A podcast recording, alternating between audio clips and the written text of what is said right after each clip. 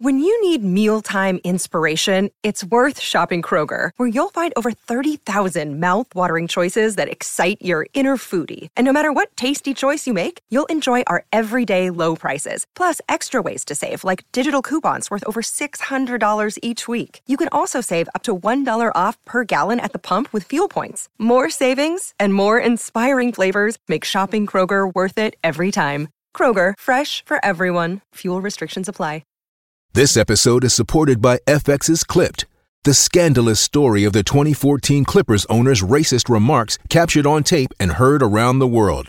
The series charts the tape's impact on a dysfunctional basketball organization striving to win against their reputation as the most cursed team in the league. Starring Laurence Fishburne, Jacki Weaver, Cleopatra Coleman, and Ed O'Neill. FX's Clipped, streaming June 4th, only on Hulu.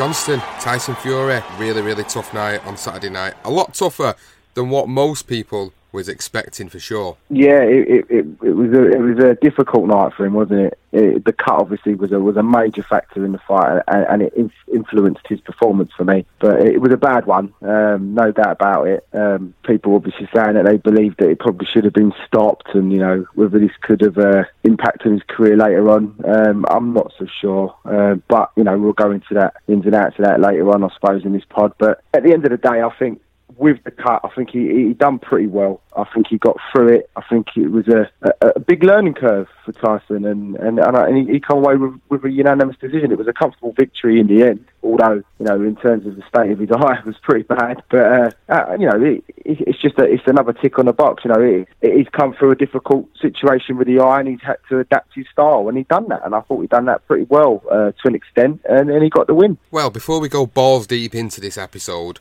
let's just let the listeners know where to find us on social media. As always, you can find us on Twitter at BTR Boxing Pod and on Facebook at BTR Boxing Podcast. And if you've not already subscribed to us, then go and do it.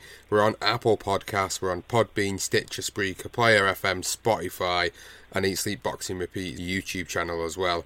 So as you were just talking about this fight, it was it was a real no pun intended here, by the way. It's a real eye opener this fight for me. Like, you know, I really I really enjoyed watching the grittiness of it and the the, the the, the way Tyson Fury had to really tough this one out. And you know, my first initial thoughts when I was watching the fight was this was like when Tyson Fury fought John McDermott a few years back, and he fought him twice. And the first John McDermott fight, arguably, he could have lost that on any other night. That John McDermott first fight, arguably could have lost that. Some people felt he did lose that at the time, but this is what that this fight with Wallin reminded me of. You know, he was he was always made to dig deep, and yeah, he got through the fight comfortably in the end on the cards, but.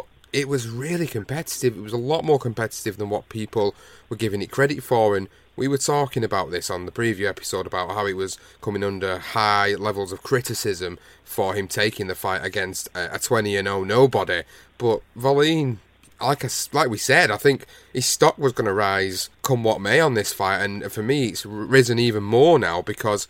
You know he's been able to go in there and, and really tough it out, and yeah, he's he's gone in there with Tyson Fury, and Tyson Fury's grinded out the win over Wallin. But for for, for for me, this looks like there's going to be some great fights on the horizon for him. But going back to Tyson Fury, the main talking point here is that, you know, a lot of people are saying now that if Tyson Fury can't dispatch of Wallin, and what would Wilder do to Wallin, or what would Joshua or Ruiz even do to Wallin, automatically people are jumping on that bandwagon of, oh, it wasn't Tyson's greatest performance, so as a result of that, this automatically means he's going to go into that Deontay Wilder rematch in February uh, and get beat. And I just think that people are too quick to criticise when someone doesn't have the greatest of performances. You know, people are saying, oh, maybe this is the end of him. His own dad was saying, you know, sack the corner, get rid of the corner. They're not doing a great job for him. This is the worst Tyson Fury I've ever seen. I'm just thinking to myself, no, this is just a really tough night for him. You know, having such a bad cut like that on your eye, impacting your vision all the way through the fight. He had to adjust throughout that fight. He was tough, tough fight, and then to get a second cut on the eyelid as well itself, and then still manage to get through that fight. I mean, he got rocked a couple of times. It looked like he got rocked a couple of times to me anyway, but he got through it. He didn't go down. It wasn't like he had a heavy knockdown like he did against Wilder and got up like he did against Wilder and come back and won the round. He comfortably grinded out that win. You know, parts of the night were really uncomfortable, but Tyson Fury said it himself in the post fight interview. When that cut happened, it completely changed the way the fight went. That fight for me wouldn't have gone the way it did if that cut wouldn't have happened, and that's what people are, are not looking at here when they look at the bigger picture. They just look at a guy who may may have looked like he struggled at times, but come on, man, bloody hell! I'm not being funny, but when you got two bad cuts over your eyes like that, what else are you supposed to do? I mean, Hughie Fury when he fought Pulev, Hughie Fury had horrible cut on his eye, and he struggled to get through them rounds, but he never looked in any trouble. He never looked hurt. He just didn't perform, and that's what people are saying about Tyson. He, just didn't perform, but he got the win. So what are you supposed to do as the fighter in the ring? What else do, do, do you want to do? You can't really risk any more than what you're already doing, and, and you know risk getting the cut even worse and getting the fight stopped. And, and that's another talking point in a minute. But for me, I just think it was a, a really tough, gritty night for him in Vegas. It was, and you know, when you watch the first sort of five rounds, um, uh, he's um, sort of he's he's using his full height and he's using his jab, using his footwork. You know, he's pretty much the Tyson we've seen since he's come back, and even previously before that. Um, and then obviously he had the cut, but even beyond, like I think that was around, the fourth round, if I remember rightly, is the fourth. Um, maybe the fifth, um, and he, he, he, continued to do the same thing. He, had the, you know, he used his size, used his jab. It wasn't until sort of Wallin went in with a thumb and sort of tried to open up that cut a little bit wilder, wider, which was, uh, I think that was the end of the fifth, um, or even the end of the sixth. But that was where Tyson changed his style. He almost, you know, he, he dipped down. He, he fought small, didn't he? So he didn't really use that height as much, and and I think that's where the performance, you know, with the eye affected him, and, and the, the, his performance dipped. Um, but he, in his in his head, he's probably thinking, if I keep my head low, there's less chance of, of, of that eye really opening up. And he didn't throw many uppercuts, Wallin. It was it was more that left that, that he was trying to throw. Um, I think right on the end of that last round, where he, he, did land a big left hand, but that was the point where I think his eye, I don't think he could see with the blood streaming down. I, I, as you say, there was like a second cut, and I think that was from that point he couldn't see out of that eye, and that's where I think he slightly got rocked. But again, he showed great courage. You, you know, he, he, he ducked and dived, and you know he held on when he needed to, and he got himself through that last round. Um, so I, I, think I think people always are going to say, hey, you know, you, you as good as your last performance, and obviously his last performance wasn't that great. So everybody's going to say, oh, you know, this is what he was. He wasn't great, and and everyone's going to basically deal with him, which is which is just is it's ridiculous, isn't it? Really, you know, everyone everyone's entitled to have a, a pretty poor performance at times. It happens. It's not always going to be rosy, and you know everyone's you're going to be able to box your way to victory as comfortably as he has done, sort of previously before the Wilder fight. Those, those two silly fights he had, and then the other one with with Tom Schwarz, who didn't really bring anything.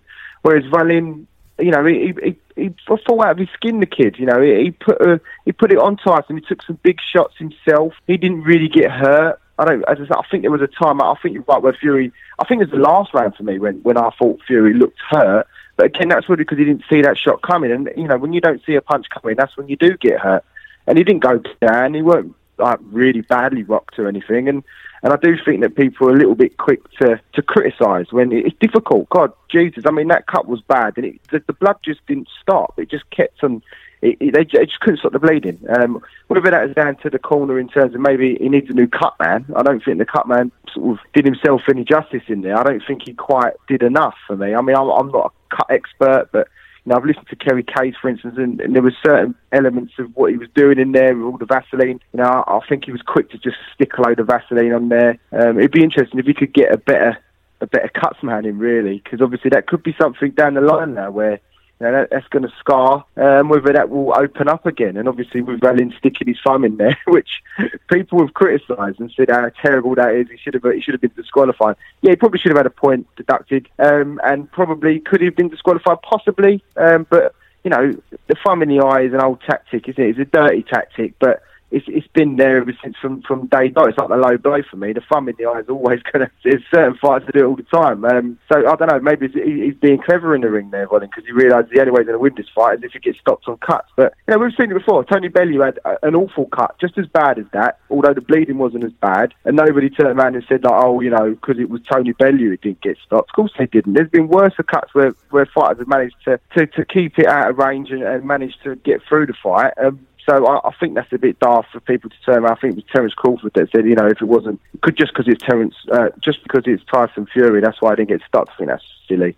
I think Tony Weeks was right to carry on. He got the doctor in to have a look at it. But I thought, you know, at the end of the day, it was a it was a gritty fight and a gritty performance from Tyson. I think he deserves credit for it. Yeah, I give him credit for the win, to be honest with you. And people might not agree with that. And to be honest, I don't really care what what other people think because you know, just just like Twitter and Facebook and all the rest of it, everybody has their opinion, you know.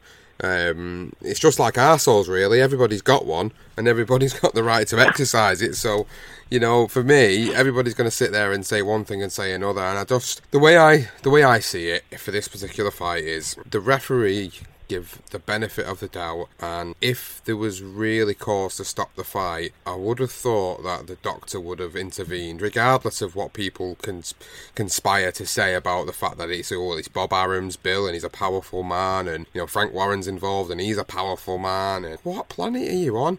if the doctor sees there's a legitimate issue there and he feels for the health and safety of that fighter, we're going to pull him out, they would have pulled him out. Not because his name's Tyson Fury and he entertains and all the rest of it. They would have just said, no, we're going to have to stop the fight. And it would have gone down as a shock. And I'm sure there would have been a rematch. But that hasn't happened. They let the fight go on. He managed to get through the fight. He, he wasn't really in danger of, of being stopped. Yeah, Wallin's tactic was a little bit dirty, and he was jumping on the back of the opportunity of trying to make it worse. So, like you said, they could get the fight stopped, and he could pick up the victory. And you know, he's giving it a shot he didn't win, and, and that's the end of that. Points should have been taken, yes, I do agree. Should he have been disqualified? Quite possibly, yeah, could have been, but it didn't happen. So there's no point of thinking about what ifs and buts. It didn't happen. The fight went the distance. Following stocks rose and Tyson Fury, he's had to have what 47 stitches now to to repair his eye. The difficulty going forward is this this rematch for Wilder is signed for February, and we're in the middle of September, and now this is going to take what weeks and weeks to recover, and then he's got to get back into camp or into into training for the fight in February. So it's going to be a little bit of a, a, a close call here, to be honest with you. And there's a lot of rumours that Deontay Wilder isn't going to be fighting, although he's supposed to be fighting Luis Ortiz nothing has actually been officially confirmed. I've not seen anything about a venue. I've not seen anything about a confirmed date. And if I was Deontay Wilder at this point in time, I'd be thinking, do I really, really, really need to take that fight now with with Ortiz? With it being such a difficult fight, so close to when I'm due to fight Tyson Fury, should he be putting his focus into, you know, maybe having a slightly longer training period of time and, and, and getting ready for this fight with Tyson Fury? And if if people that are saying Tyson Fury is starting to decline a bit are right, then that might be the right thing to do. But you can't really base it off that one performance. From what we've seen as fight fans over the years, when Tyson Fury's got in the ring with a high caliber of an opponent, he's delivered and he's delivered well.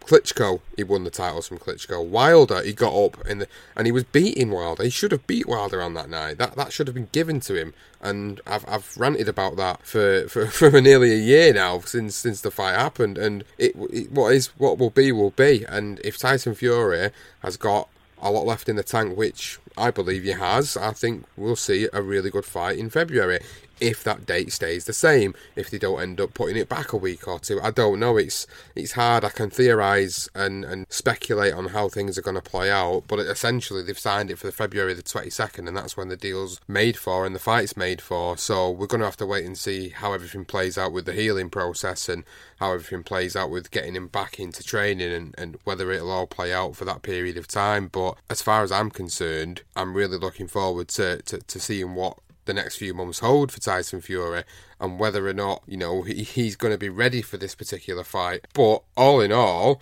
I think he deserves credit, no matter what people say about it. I think he deserves credit for, for get going over there, picking up the win, getting grinding out the win when things could have gone completely horribly wrong for him, like they did for Joshua. Yeah, it it certainly could have gone horribly wrong, and, and, and I think he, he done himself justice. I, I, I don't quite understand. I understand the criticism. It wasn't a great performance from, from Fury, but the cut blatantly, you know, affected his performance, and he was able to then just just just just manage to bide his way through the fight. He fought smaller than he should have, as I say, for that second part of the fight. But you know, he grinded out. He grinded out a victory at the end of the day. It, it's irrelevant. Um, the main thing is his eye does eventually, you know, it heals all right. Um, as you say, 50 stitches in that eye, which, which ain't good. It's going to take a bit of time for that to eventually heal over, and then he's got to start his training camp. But even even Wilder's come out and he's giving it the old, you know, I, I've made him this bad. It's because he was in the ring with me, and I'm the reason why he was this poor. He fought Tom Schwarz after you, mate, and he got rid of him. All right, Tom Schwarz weren't anything massive. He, he wasn't a great fighter. Um, he's still pretty young. He could come back, the fella. To be fair to him, but I think Wallin was was a game opponent, and he put in a, a good display, and, and he, he put his cred, his credibility has risen, and, and rightly so. He's no matter how poor people want to say. I mean, with with Fury's dad coming out giving it the old, you know, he was the worst performance he's ever seen from Tyson. Oh, I don't agree with that. I don't think it was his worst performance. I just think the cut was was a problem. Um, I think even Ben Davis has turned around and said that he saved his career, or the corner saved his career from what they did. And I don't think they did for me. I think for me, I think it was Tyson Fury that, that, that did that. He adapted his way. He felt that obviously dipping his head and fighting low would, would make that cut, you know, would, would make it less chance of it, less risk of it getting any worse. Um, and whether I think probably did the right thing in a way. Um, as I say, didn't really throw the uppercut volley. It was always that, that left hand he was looking for. Um, so uh, you know, to, to his credit, I think it was all Tyson Fury. He he adapted his style and no matter what, he weren't pleasing on the eye, but he battled through. He was covered in claret, and, and he and he done well. I mean, I just you know, I think the one thing for me, more you know, people getting irritated with with the cut and whether it should have carried on, and I think for me, the bigger the bigger the, the biggest grind on me was the fact that the commentators kept calling him the lineal heavyweight champion. It's just it's driving me nuts the way they fucking talking about it. It's just I can't. For me, I, I, I don't see Tyson as lineal heavyweight champion of the world. I'm not going to go the ins and outs of it, but you know he failed a drugs test. That for me is that's that's gone. Um, and he come back and fought you know two cab drivers. Let's be honest, he fought nobody. So for me, I don't I don't believe he's a lineal heavyweight champion. He's not got a champion. He's not a champion. The only two champions around is Deontay Wilder and Andy Ruiz, and that's it. Um, at the minute, there ain't going to be no lineal champion until there is a, an undisputed heavyweight champion in the world, which is possible next year. Hopefully, we get to see a fight. Um, and I don't think they believe. I don't believe they need to keep saying this. I they don't need to keep saying he's a linear heavyweight champion. It, it's pointless. Just by saying that, it doesn't make me think that he's any better than any of the others. I still think Tyson Fury is the number one in the division. I don't think anyone at the moment could beat him when he's on his game. Tyson Fury beats them all. Yes, you can throw in AJ. Yes, you can throw in Wilder and even Dillian Whyte. But you know, it's, it's you know the way I see it is any one of those. If they fought each other, it could go either way. But Fury just has got the he's got the class and the skills, I believe, to, to win a fight at distance. Um, that's why I think I put him as my number one at the minute. And the other thing as well is people got to remember with with Dillian Whyte, Dillian Whyte the, the B sub hasn't come out yet. We still haven't heard anything about that. But yet he's being stripped of all of his rankings from all the organisations, and people are happy with that. They've not even said anything. See people on Twitter, on Facebook saying, "Oh, that's terrible." Everyone's sort of just going, "Yeah, well, fair enough." So if he's getting stripped from a, a ranking status because he's potentially going to fail a drugs test, then how can people make Tyson Fury the lineal heavyweight champion when he has failed a drug test. So this is, and that's what I don't quite. This is where it always gets a little bit pathetic for me, and I think that's it just that really did annoy me listening to the fight the other night was the commentary and the way they kept calling the lineal heavyweight champion. But other than that, I'm not going to knock Tyson. I, I think people are being harsh on him, and I think as, as I say, you know, you're only as good as your last performance, and it wasn't a great performance, but he showed to me that he's got a lot of spirit and, and he's, he's ring savvy. He's got a good IQ. It weren't pretty, but he got through it, and he managed to, to, to win the fight uh, by unanimous decision and credit to him. Well, just a couple of more points before we move on with this. That social media and the people on social media that talk about how Deontay Wilder would have put Wallin away in round one, and Anthony Joshua would have blew him away, Ruiz would have blew him away uh, within a couple of rounds. the thing is, you can't sit there and make that comparison. Yeah, Wilder, I believe Wilder might have put him away in a round or two rounds even. But at the end of the day, what would have Wilder have done if he suffered a cut that bad? What would AJ have done when he suffered a cut that bad? What would Ruiz have done? We don't know. We're never gonna know. So there's no point making them comparisons because the likelihood is we might not see any of them three other fighters face Otto Wallin. So there's no point of trying to sit there and say, "Oh yeah, Deontay Wilder would have bombed him out in one round." You probably would. You know, you're probably right. But what's the point of making them comparisons? At the end of the day, Tyson Fury is supposed to be a slickster with a little bit of punching power, and you know, on the night he had to adapt. Like you said, he had to fight in a different way to be able to get through that fight to win, and the cards reflected that and a lot of people who I spoke to, a couple of people that listen to this particular podcast that we do, even said, you know, I had him winning by six rounds on the night. So, you know, there's a lot of other people that have seen it in a similar way to what the judges seen it. So there was no dispute about the fact that he went in there and he did a job and he, he's just unfortunate that he got that cut so early on in the fight that it changed the complexity of the fight and if that wouldn't have happened would we have seen him blow Otto Wallin away in five six rounds it's quite possible again we're never going to know this now because the event has passed. So there's no point making the comparisons. There's no point saying Tyson Fury is done or Wilder's took a piece of him. Blah blah blah. We, we're not going to know any of the answers to a lot of the questions that people have got until we actually see him get the rematch with Deontay Wilder, and that's really for me when we'll see what he has got and whether he can go in there and, and perform the way he performed in the first fight and this time get the victory, or whether Deontay Wilder will blow him out. Mm, don't no, don't know. Don't know until we see it happen. So I'm more focused now on what's going to happen going forward rather than looking at the past. I want to see the fight. I want to see what happens in the fight. I want to see the rematch with Ruiz and Joshua and see how that changes the landscape. Whether it will change the landscape, we don't know. So there is a lot to look forward to. I just think people are sometimes overly critical of fighters as soon as they see a chink in the armour or a performance that was a little bit below par. People are used to Tyson Fury having really good performances. The Wilder performance, the Schwarz performance, they were two good performances. And because he's had a little bit of a lackluster one due to what happened in the fight, people are jumping on the bandwagon of saying, well, that's it for him. He isn't this and he isn't that. You can't say that until you've seen him have that Wilder fight. If he gets bombed out by Wilder, then maybe I'll sit here and say, actually, maybe he is. Maybe you, maybe you're right. Maybe he is on the slide, but I'm not going to sit there and agree with any of them points until I see him have that fight with Wilder. And I believe he will rise to the occasion again. And I believe we'll see another great fight and another compelling fight, and one that'll have us on the edge of our seats wondering what's going to happen. So. I'm yeah, going to move. I'm yeah. going. I'm going to move on, Johnston, because we're going to be here for an yeah. hour talking about this subject. Because people are so. It's so contentious. It's, it's it's got people's opinion divided a little bit, but there's so much to sort of touch on from the weekend. You know, it was quite a big preview episode because there was a lot of boxing on over the weekend. And starting with the Friday night fight night, obviously, we're talking about Devin Haney's performance uh, well, he, you know, he does what he says on the tin. Really, he's like Ronseal, this kid, isn't he? Do you know what I mean? He's he's, he's really really good, and he went in there and uh, dismantled Abdullaev, and again, he just looks like the, the, the super hot prospect of the lightweight division that I was talking about. He really does, doesn't he? I really like Devin Haney. I think he's got a lot of potential. I mean, he even he's even got the bollocks to be called out Lomachenko already, isn't he? He wants to fight. He reckons Lomachenko's avoiding him. Um, that is 100% not the case. Uh, Lomachenko is not avoiding him. He, he will be looking at the winner of uh, Teofimo Lopez and uh, the Com- Richard Commey fight. Whoever wins that, that will be Lomachenko's next fight to become the undisputed champion of that division. And, and that, that is rightly the way Lomachenko should go. And he should not be looking at a Devin Haney. But for me, you've mentioned it before, Luke Campbell. What a good fight that would be. That'd be a cracking little fight, and why not? I think I think that's a that's what he should be looking at himself to see if he can maybe get one, you know, do better than what Lomachenko did and actually get rid of him. But you know, going back to the fight itself, I thought I thought Haney, I think he looked great. The guy was clearly a, a slight, you know, I didn't know too much about it, but he was, I think, in terms of his his resume and what what I was sort of what see beforehand and what how how how highly they were speaking of him in terms of uh, Abdullaev.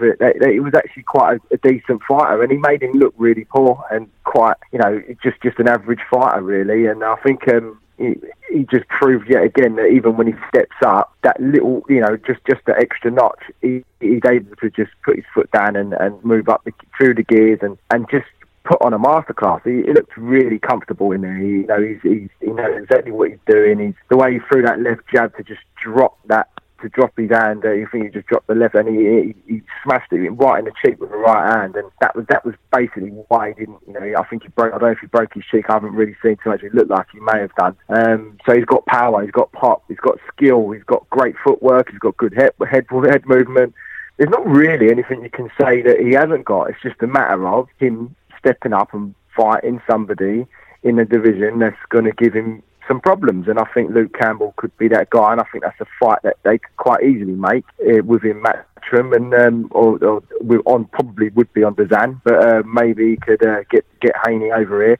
I mean, uh, I think I believe Haney is now going to be fighting on that uh, that that stupid YouTube KSI and whatever the other fella's name is. He apparently fighting on the undercard of that next month or whenever that is. But um, so yeah, uh, he looks great. I mean, it, would just be a warm up fight for him, no doubt. It'd just be another another number on his resume, another fighter that'll come in and he'll he'll put to bed. But definitely looking like hot hot potential and one that's going to be a, a, real star in the future. What about Michael Hunter then in his heavyweight performance on Saturday night, beating Sergey Kuzmin over 12 rounds by a unanimous decision after dropping him earlier on in the fight? I tell you what, you know, Michael Hunter, we spoke about him. I know you said you really liked him on the preview episode and again, he just he just looks like a guy who he, he, he's if he's not already broke into the top ten now with that performance, he must be on the outskirts. You must be putting him at 11, 12, best heavyweight in you know in the world. For me, that was another great performance for him, and it just goes to show you that yeah, I think he's ready to to get a big fight now, and I think.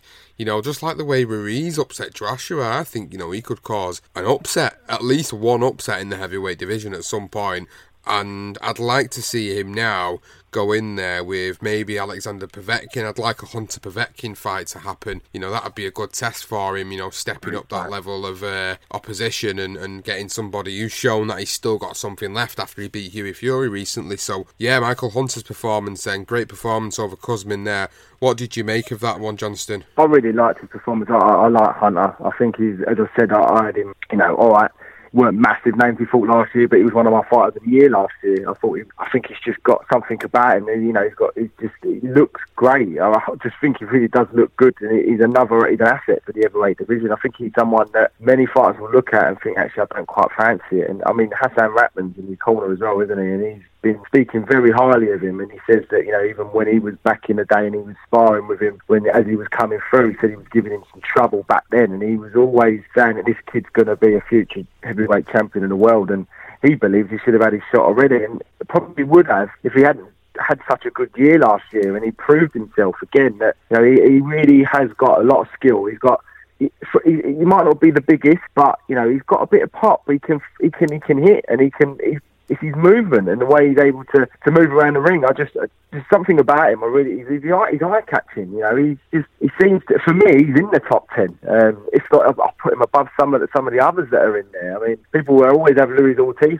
up there high, and and we don't know what's happening with him. But that's another fight. Oh, I think he can fight Luis. I think he box his head off. To be honest with you, I mean that would clearly put him on the map. Um, if people don't believe he's in the top ten, I, am sort of difficult to not put him in there. I don't know who else would you would you put him in there above um, above him. Uh, I really like him. I really do. I, I liked him from last year, and, and he's proving that he, he is a is a is a class act, and and with Usyk, obviously the only defeat in the cruiserweight division. Obviously, we've still got Usyk to come back, but with them two in the heavyweight division, it's really starting to, to, to come on a bit. And it, you know, with the addition of those two guys, I think it's, it's just making it even better. Certainly is. The other marquee fight on that card, just quickly touching on it before we move on, was obviously Heather Hardy, Amanda Serrano. Amanda Serrano picking up the victory there on that card, over 10 rounds, winning the unanimous decision. Another good performance from Serrano there, taking the undefeated record of Heather Hardy. Uh, another good fight, another good showing for, for women's boxing. I think it's uh, it's really really good. And obviously now we've got the announcement tomorrow of Katie Taylor coming to Manchester on November the second, uh, sounding like from rumours having it that it's going to be a, a rematch with Delphine Persoon happening in Manchester. Don't quote me on it. I'm just hearing rumours from different people within the industry that that's going to be announced tomorrow. Uh, and Anthony Crolla's final fight is supposed to also be announced tomorrow uh, against Tommy Coyle. So watch this space on social media. Hopefully that's what will get announced tomorrow. But Serrano's obviously been touted as a future opponent for Katie Taylor. She looked good again, and I'm looking forward to that fight happening uh, as well in the future should that go down. But quickly moving on then, because obviously I'm conscious that I want to try and fit everything in today for you guys that are listening. You know, just briefly touching on our thoughts on some of the cards over the weekend. Just going back onto Saturday's shows then. Obviously, we had the one on BT Sport, the York Hall show, the Frank Warren Queensberry promotion show. So, for anybody that didn't catch us over the weekend, uh, it was actually a pretty decent showing, to be honest with you. I think it was quite a few competitive fights on there, and, and just sort of starting out with Dex Spellman and Shakur Pitters was the the first live televised fight on BT Sport over the weekend or ESPN for your American followers. That was a really, really good opening fight between them two. Uh, Dex Spellman was the current English light heavyweight champion going in against Shakur Pitters, who we said he'd previously fought in the final of the Ultimate Boxer tournament. Uh, it was actually a really, really good, close, competitive fight. But as I did point out on the episode, if you did listen to it, I did say Shakur Pitters just had that little bit of a level above Dex Spellman, and he just managed to show it. Although the cards didn't really do justice for me in terms of uh, the closeness of it, they gave it. Well, I say I'm saying that now. Actually, I'm probably telling a lie. It was 97, 93 and all, all three cards there. So that's four rounds uh, to to, to Shakur Pitters over Dex Spellman. I could have argued maybe it could have been a little bit closer, maybe a round closer, but I mean, overall, it was a really, really good fight to start the card off with. But let's just take a little pause for one moment to give a shout out to the sponsors for BTR Boxing Podcast. It's Bear Attack Boxing, providing high quality boxing gloves, boxing equipment to your suitable needs. You can find them at www.bearattackboxing.co.uk and all over social media. You've got the Fight Pro 1 gloves, the Pluto gloves, the new Bear Attack Boxing t shirt range, the inner gloves, the hand wraps, some great boxing products on there. So go and check them out. And also, we've got a little present for you. Because you're a loyal listener to BTR Boxing Podcast, we've got an exclusive discount code for you. Now, it's a 10% discount, and all you've got to do is when you're at the checkout and you've got them boxing gloves and that t shirt in there that you want to buy, go onto the promo code and enter BTR10 for 10% off. And 10% is not something to be scoffed at in this day and age.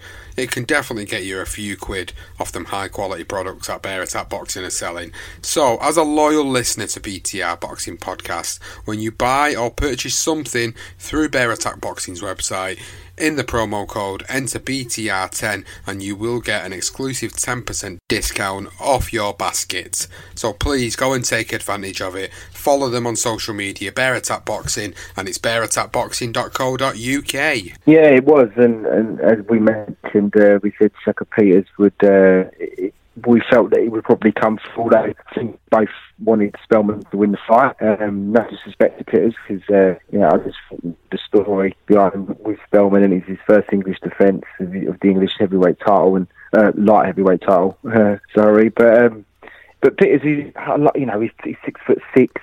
You know, in the 175 pound division. There's some good fights out there for him in the light heavyweight division. I mean, I, I, I think uh, I'd like to see him against Spider Richards, Craig Spider Richards. I think that would be a good little fight. Um, I mean, he, he, obviously we do know that the British title has, has become vacant. So that's going to be where he probably should be going. It's difficult to assess Pitters because will he go on into the world stage? I'm not so sure. I don't know, but he has improved since last year, and he hopefully will continue to improve because he's got that nice jab, and he's got a good right hand. He's got a good chin. He took some left hands from Spellman there as well, and, and he took them well. It was a valiant effort from Spellman, but you know I think the right man won on the night. Um, you know, is, is, this is where I think this is going to be interesting now. Is he going to be able to move on beyond the domestic scene and, and maybe move into the European scene? I think that's that's something we need to, he needs to look at himself. He could do it. Who knows? We don't know. Uh, we'll have see. Uh, you know, maybe people have even mentioned that I'll see that Callum Johnson as a potential opponent, which would be a bit dangerous. I think that'd be a bit too soon for him. But I like the Richards fight for me. I think that'd be a good little scrap. Um, but obviously Richards has moved on as well. He may fancy something bigger. Um, but we'll, we'll, see what happens with Pitters and, and Spellman. You know, it, it, I, I, like him, but um, I just think you know the domestic scene is his route. Uh, maybe if if Pitters vacates the English title, he could go for that again and, and continue his career that way. Um, but a good fight at the end of the day, and I think I think Pitters deserved it. Another good fight then, very competitive fight with Zach Chelli and Cody Davis, and I did say this could be one of the fights of the card. And for me, it was uh, it was closely fought out between the the the Chelli and Davis fight and the Dex Spellman and Shakur Pitters fight in terms of what I felt was there. Although people may argue again, top of the bill was Brad Foster, Lucian Reid, which we'll come on to a little bit later on. But just touching back on the Zach Chelli Cody Davis fight, I thought it was really good.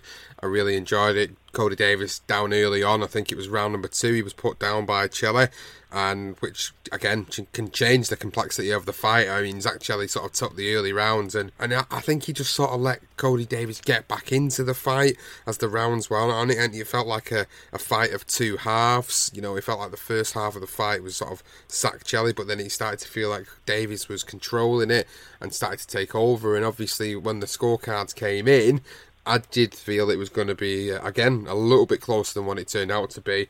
We had a 96 94, 96 93, and a 97 92 card, which I felt like it was possibly going to be like even a 95 94 card if I'm being honest with you because I felt like mm. it was that competitive on the night. However I, I do feel Cody Davis was the rightful winner of that particular fight.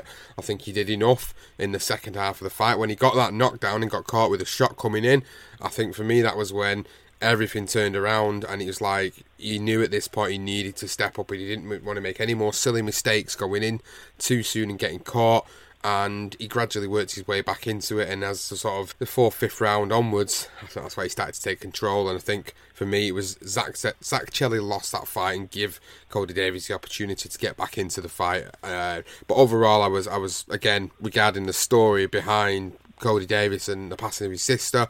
I was really chuffed to see him get the win. Of course, you know, in, in that respect, it was nice to see him get that particular win. And I think, I think Zach Chelli, to be honest with you, I think he'd be better off moving back down to super middleweight.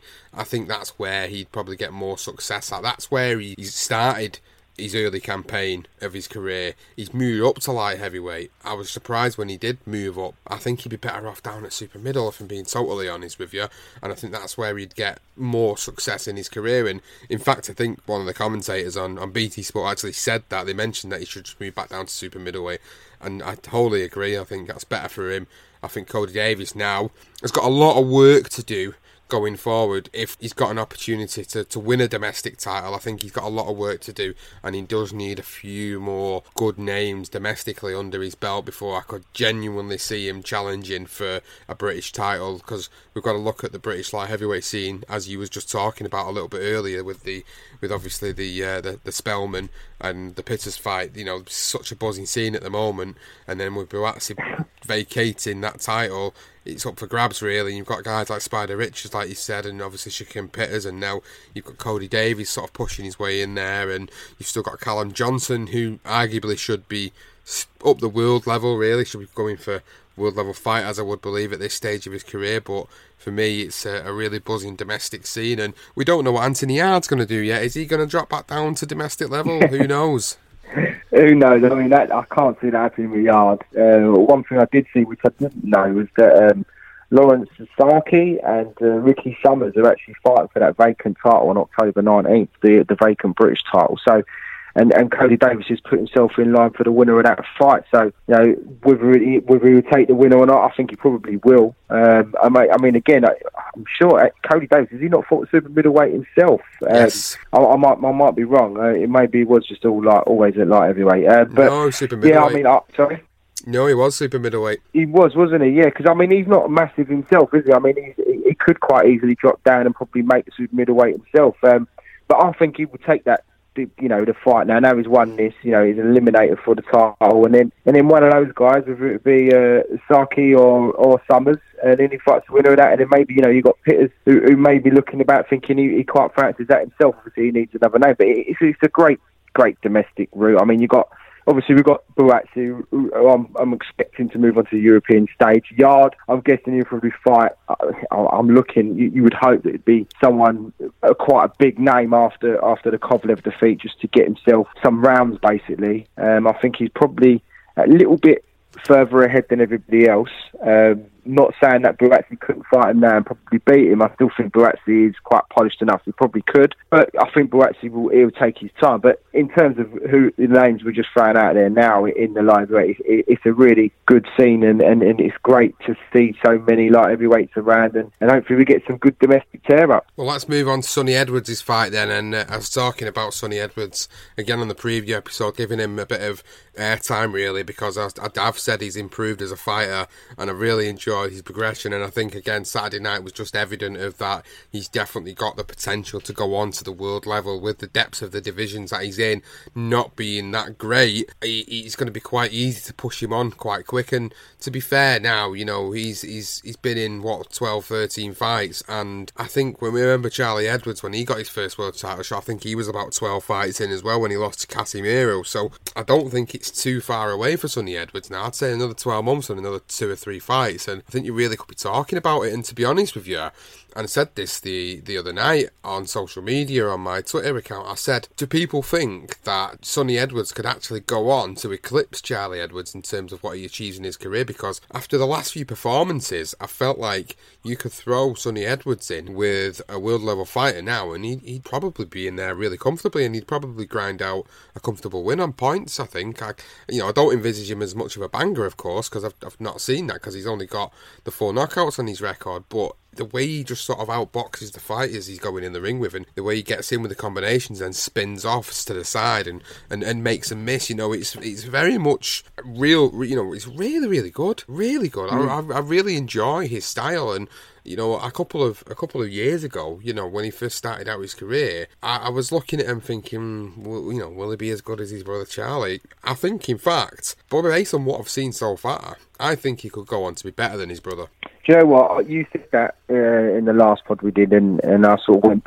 myself and I watched a couple of funny fights against Sonny Edwards fights, and, and I'm with you there. I agree with you, Sean. I think I think you me eyes to yourself. I always assumed Charlie was the better, but I think Sonny is the better of the brothers. Um, I think he's a very slick boxer, um, and he is better than Charlie, and he could go on to eclipse him. I 100% believe he could. He looked really great, um, and, he, and he's another guy that you know, he's not massive for flyweight, but you know he, he, he's 23 years of age. You know he's got you know he, the world's his oyster.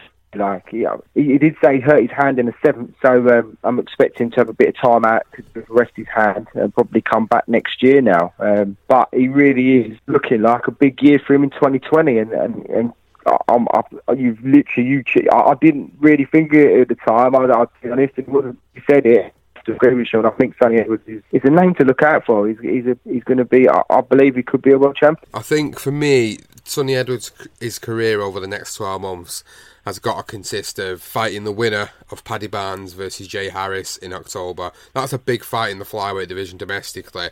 Uh, Jay Harris currently, you know, he won the European title earlier on this year, and now he's fighting Paddy Barnes for the vacant IBF Intercontinental flyweight title. You look at the two ABC titles that Sonny Edwards has just won as well. That would be perfect. I mean, if if Jay Harris dispatches of Paddy Barnes then you've got Sonny Edwards there with a couple of the ABC titles. Then you've got the, the, the, European champion, that would be a perfect domestic fight for him. And if he was to go in there and beat Jay Harris, then I'd have no doubts about him moving on to world level and, and, and potentially pushing himself on to be a world champion in the future. So for me, that's a fight I think he'll be looking closely at and his team will be looking closely at is to see the outcome of that particular one because I, I think he could hang it with both of them guys, whoever comes out on top of that particular fight. So props to him, props to Sonny Edwards, great fight, great mm. win for him. And we move on to the final and the main event of the night, which was controversial because it was a draw. Uh, it was Lucian Reid, Brad Foster, Commonwealth and British Super Bantamweight title were on the line. Because of the draw, Brad Foster keeps the titles.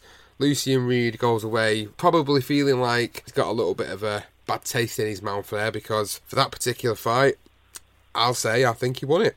Yeah, yeah, I think I think uh, I think Reid won the fight for me. Um, so I, you know, it's contentious, isn't it? Um, once again, um, we always you, you, can't help, you can't escape the fact that always every weekend there's always going to be one card. You like you scratch your head thinking how that happened, but um, yeah, I, I, think I think uh, once again the judges have. have have done him out of a win, um, but you know I'm expecting to hopefully have a rematch, um, which would make a lot of sense. Um, you know, it wasn't a thrilling fight, but it was competitive, and and I expect uh, them to, to, to, to tango again at some point. Um, another controversial result is always going to happen, isn't it? You always get them. Um, so we'll see. We'll see what happens. It, it'd be interesting to see the fight again. Hopefully, be you know, hopefully Reid will get get the get the result he, he, deserves. Yeah, I'm looking forward to seeing that rematch because I think it, I think it'll be good. I think the second time round we'll get a clear definitive winner in it. So just then finalising the majority of, of the weekend's action. Obviously, we talked about Tyson Fury for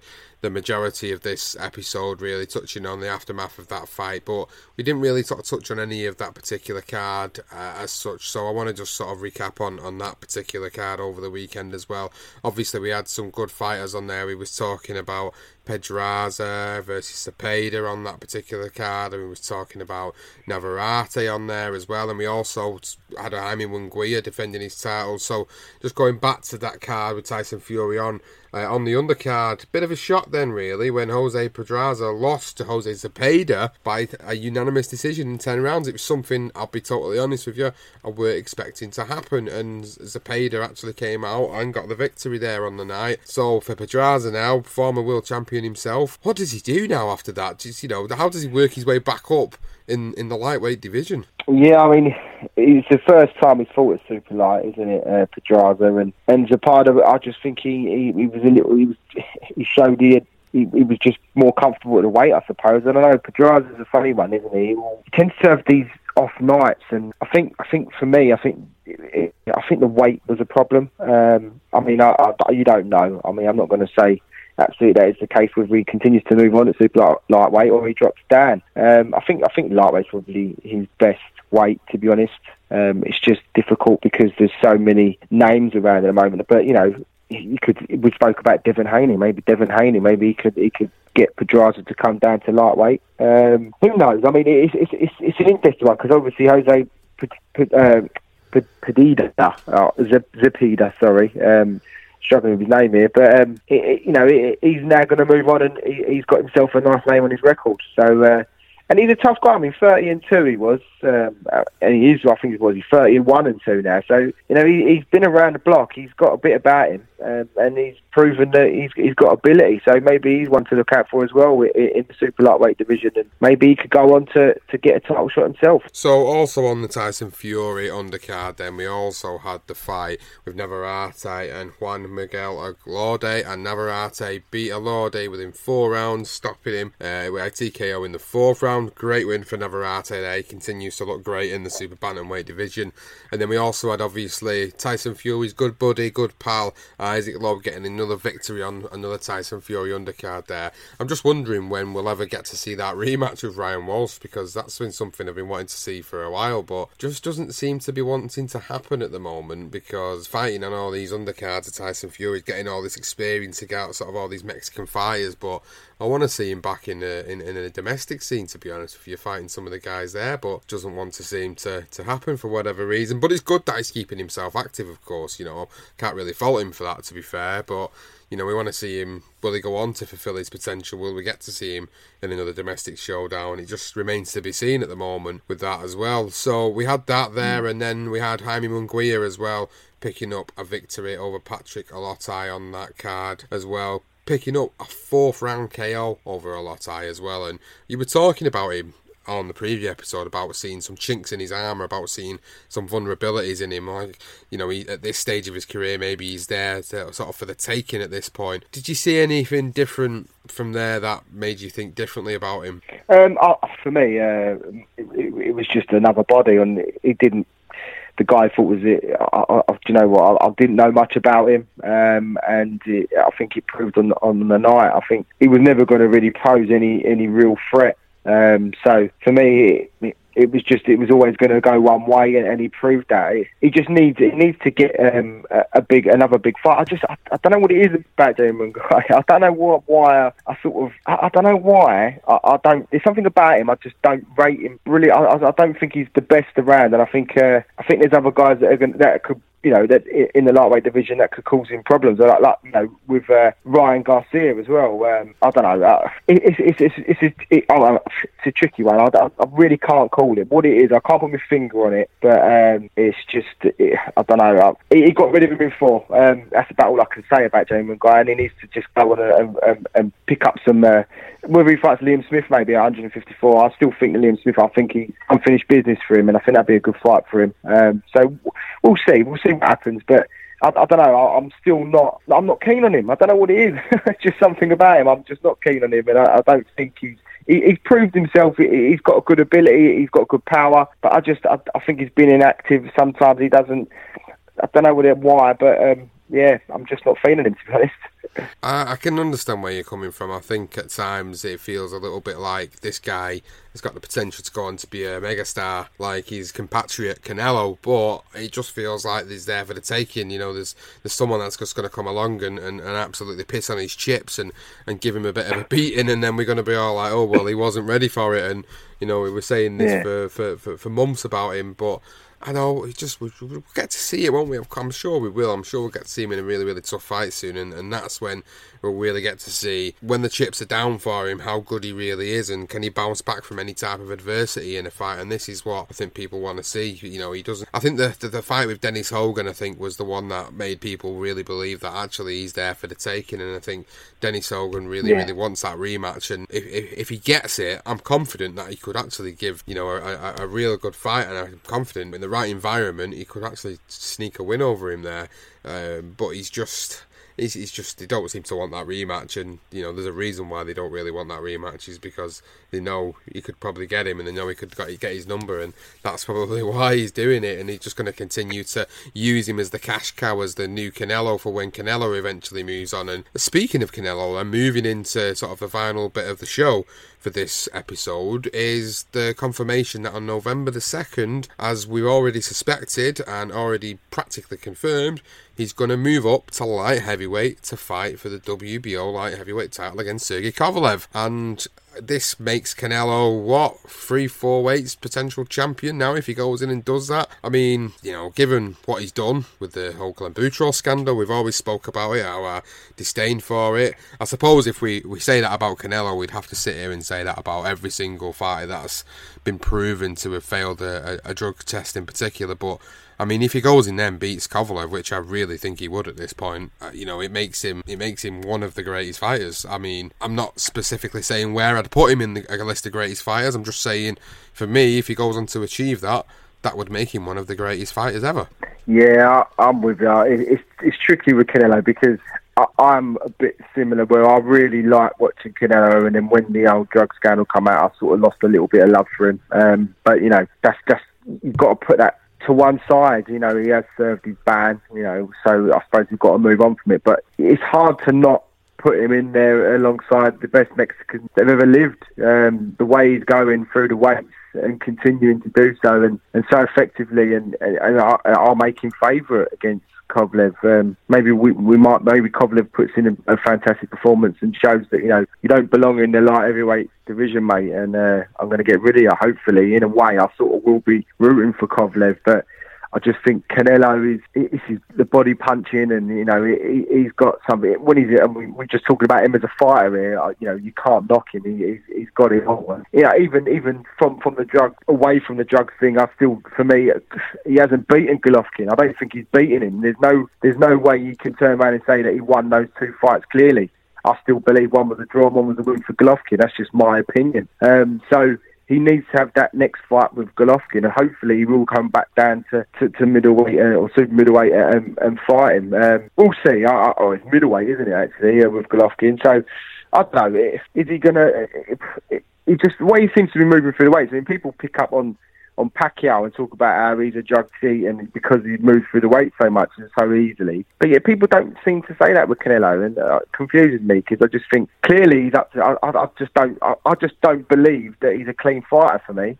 So that's why I will never, you know, when people put their pound for pounds out and they have Canelo sitting at number one. I mean, in the ring, yeah, probably, but it's, I mean, it's not just Canelo, it's everybody. But because he's the golden boy and you know he, he makes so much money for Vegas, you know, on his fights, all of his nights are just huge, aren't they? He's bringing so much money with it being at the uh, the the um, A&T, the, the uh, massive stadium there in is it Texas? Um, so you know he, he's a massive draw. He's probably the biggest draw in boxing. So that guy will get away with anything. And, and, and I believe that with boxing, boxing's always been a little bit dirty. There's, there's you know, let's get it right here. That's from way, way back in the days. We all know boxing has its corrupt side, and, and I think when it comes to this old drug scandal, I think it's just eking its way in. It's, it's showing its ugly face, and I don't like it. And and that's why I, I can't, I just can't watch Canelo in a way that makes me think that you know he's hundred percent clean and he's he's doing it the right way because I don't believe he is. So it's hard for me to say that, but um, because he's so good in the ring, and I really did like him, and I think that's probably the reason why my nose has been put out of joint with it because I just I followed the guy from the beginning and, and I thought,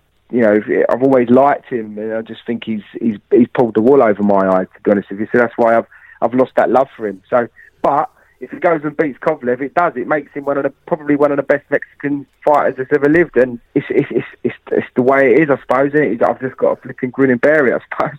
So I think as I close this episode out, then I think you know I'm not even going to give any airtime to the whole KSI and Logan Paul bill promoted by Eddie Hearn. If I'm going to sum it up, sum it up in one word, bullshit. So that is about as much airtime as that is getting because uh, I can't even be asked speaking about how much of bullshit that is. Maybe I'll speak about it in a few more weeks' time. But for now, we're out of time for this particular episode to speak about it. So obviously, we're going to be back a little bit later on this week. We've got more episodes coming out of the career profile series and the legendary night series to come up over the next couple of weeks.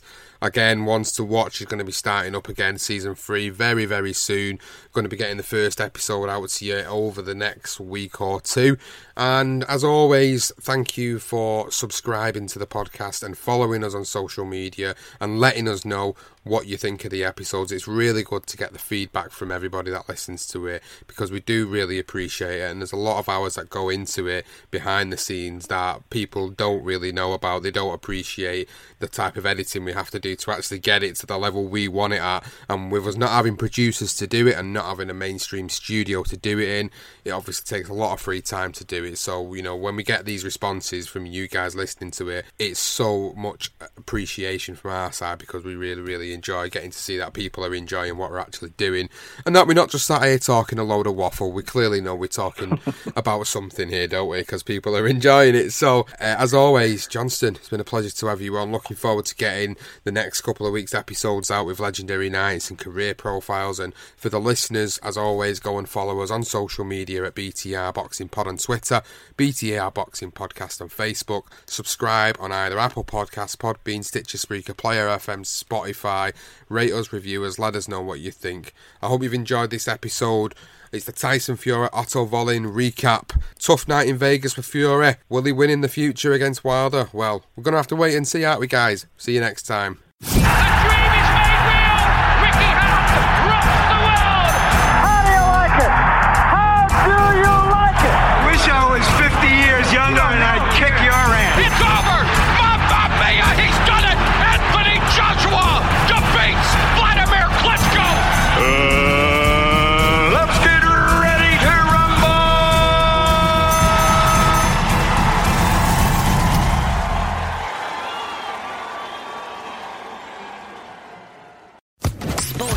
Podcast Network.